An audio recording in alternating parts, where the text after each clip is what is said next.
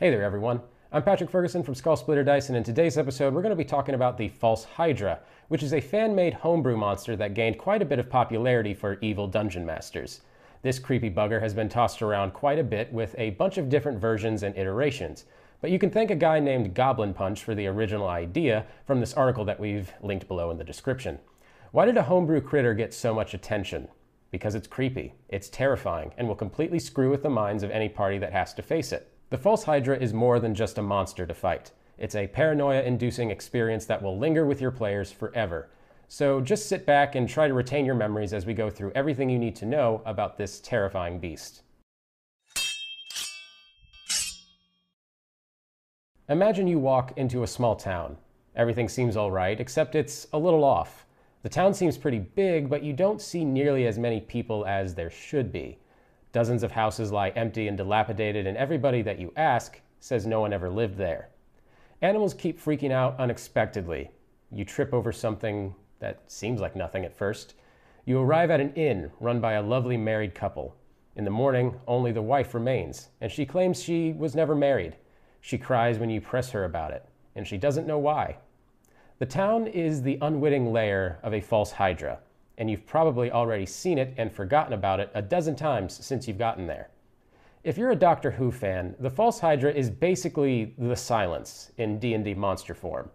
Stat-wise, it's not exactly weak, but it just has a few basic bite and claw attacks. Its real power is its blind song, which makes everyone forget that they ever saw it or that anyone has ever been eaten by it. Needless to say, this whole concept is terrifying and it's a huge goldmine of role playing opportunities. People around the party keep disappearing and they're left to hunt for clues as their own minds reject the monster staring them right in the face. You can definitely see why evil DMs love running this stuff. There's no official version of the False Hydra since it started out as more of a role playing concept rather than a stat block. However, there is a free rule set which has become the agreed upon standard, which we're going to throw up on screen. They're a large, huge aberration. They're neutral evil with a pretty okay armor class. Their hit points are also pretty big, especially if your party leans on the smaller side. And their stats are, well, nothing to sneeze at. It has condition immunities to being blinded, charmed, deafened, grappled, knocked prone, stunned, or knocked unconscious. And as for the languages it understands, that is completely up to the victim, as it understands whatever their victims are saying. The most noteworthy aspect of the False Hydra is their blind song, all hostile creatures that can hear the Hydra sing must make a DC 15 Wisdom saving throw at the start of their turn. If the Hydra sings with more than one head, all hostile creatures must subtract 1d4 from their saving throw. On a failure, the creature forgets the Hydra was ever there. I really love anything in D&D that has both a gameplay and a roleplay repercussion that players really have to experiment with, so I really enjoy this ability. Now let's go over some of the actions of the Hydra, starting with their multi-attack. The Hydra can use a claw attack and a bite attack on the same turn, which, as you can see, is not exactly a small amount of damage to take. If the Hydra succeeds on a claw attack, it can choose to grapple the target instead of dealing damage. The Hydra can only grapple one creature at a time and cannot use its claw attack while it's grappling the creature, so it's not completely stacked against the player's odds. Now let's go over their bonus actions, starting with Sing. The Hydra can use a bonus action to stop singing or to start its song with an additional head. They can also regrow one of their heads. This is an ability you've probably seen represented a few times. The Hydra can use a bonus action to begin regrowing a head that has died. It takes three regrowth bonus actions to fully regrow a head. It regains 20 hit points each time it uses regrowth. And now let's move on to reactions, starting appropriately with multi react. The Hydra can make two reactions per round as long as it has three or more of its heads including things like wail. After taking damage, the Hydra can use a reaction to Wail. Creatures within 5 feet of the Hydra when it wails will take 2d4 psychic damage. Physically speaking, the False Hydra resembles a mundane, run of the mill Hydra in a superficial way, but is a creature altogether far more disquieting and sinister. It has pallid, nearly white skin, and while it has multiple long necked heads like a Hydra, each head is uncannily humanoid in shape with savage teeth and blackened pits in the place of its eyes. It prefers to spend its time mostly underground, so the first and often only time it is observed is as a single white humanoid head snaking up from the ground and dragging its victims back to be devoured. So, what's the best way to use a false Hydra as a DM? Looking through these stats, you should notice a few minor templating errors. It is homebrew content after all, but there's also something rather important missing the challenge rating. Its HP and its most powerful abilities are directly tied to the number of heads, which is meant as a sort of throttle to make the monster easier or more difficult depending on the situation.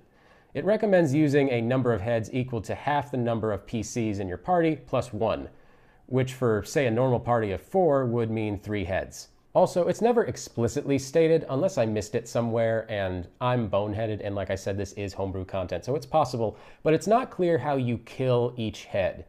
The standard Hydra has rules concerning chopping off the heads that the false Hydra is sorely missing.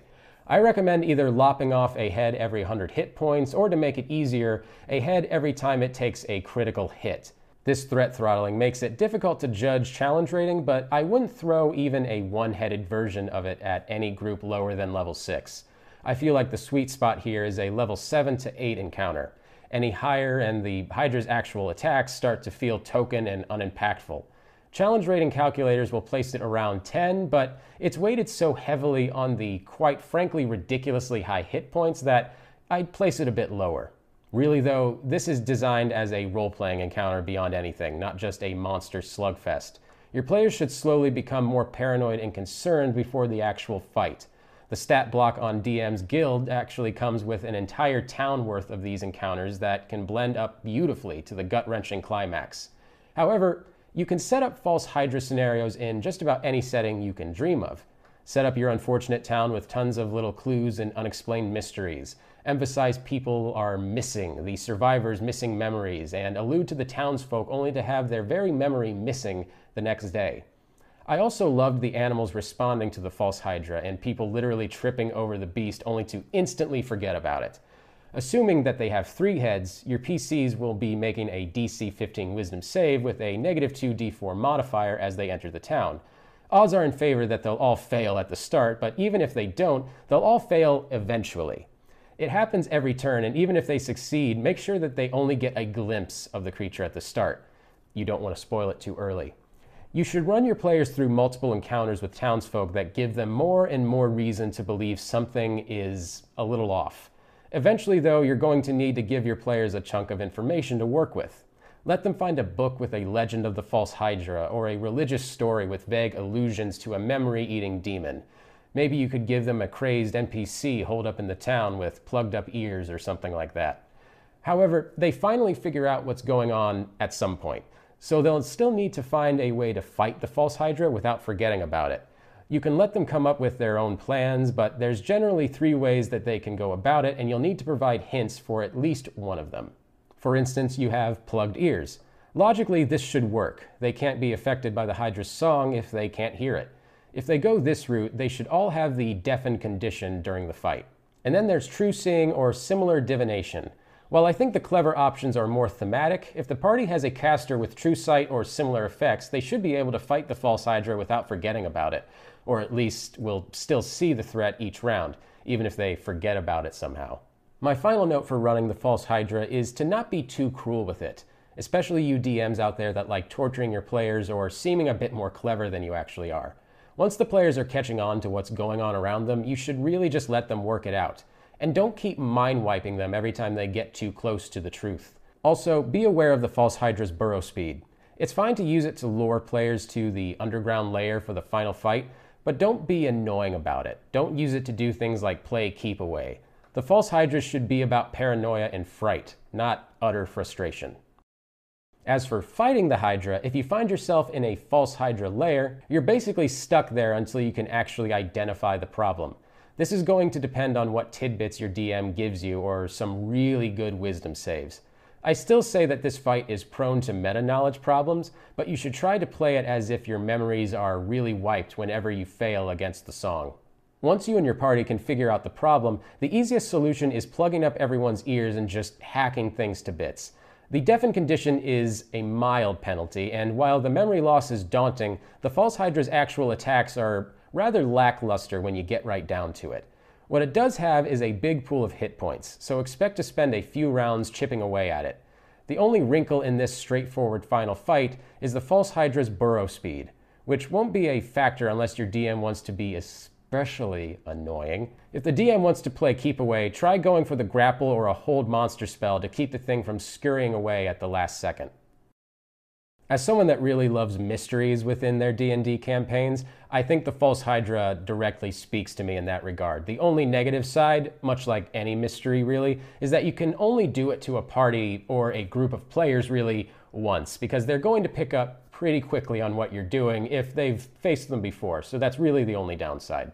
Let me know what you guys thought of this video. We usually don't do things from the Dungeon Master's perspective, but as someone that would basically 9 times out of 10 prefer to be the Dungeon Master as opposed to the player, I actually had a lot of fun with this video, so let me know what you guys think. And if you guys have had an encounter with a False Hydra before, please tell me all about it in the comments. I love reading about your guys' encounters and everything else, and the False Hydra is no doubt going to deliver some interesting stories. Thanks again for watching. My name's Patrick Ferguson from Skull Splitter Dice, and until next time, farewell. Thanks for joining us. Don't forget to like, comment, and subscribe so you never miss out.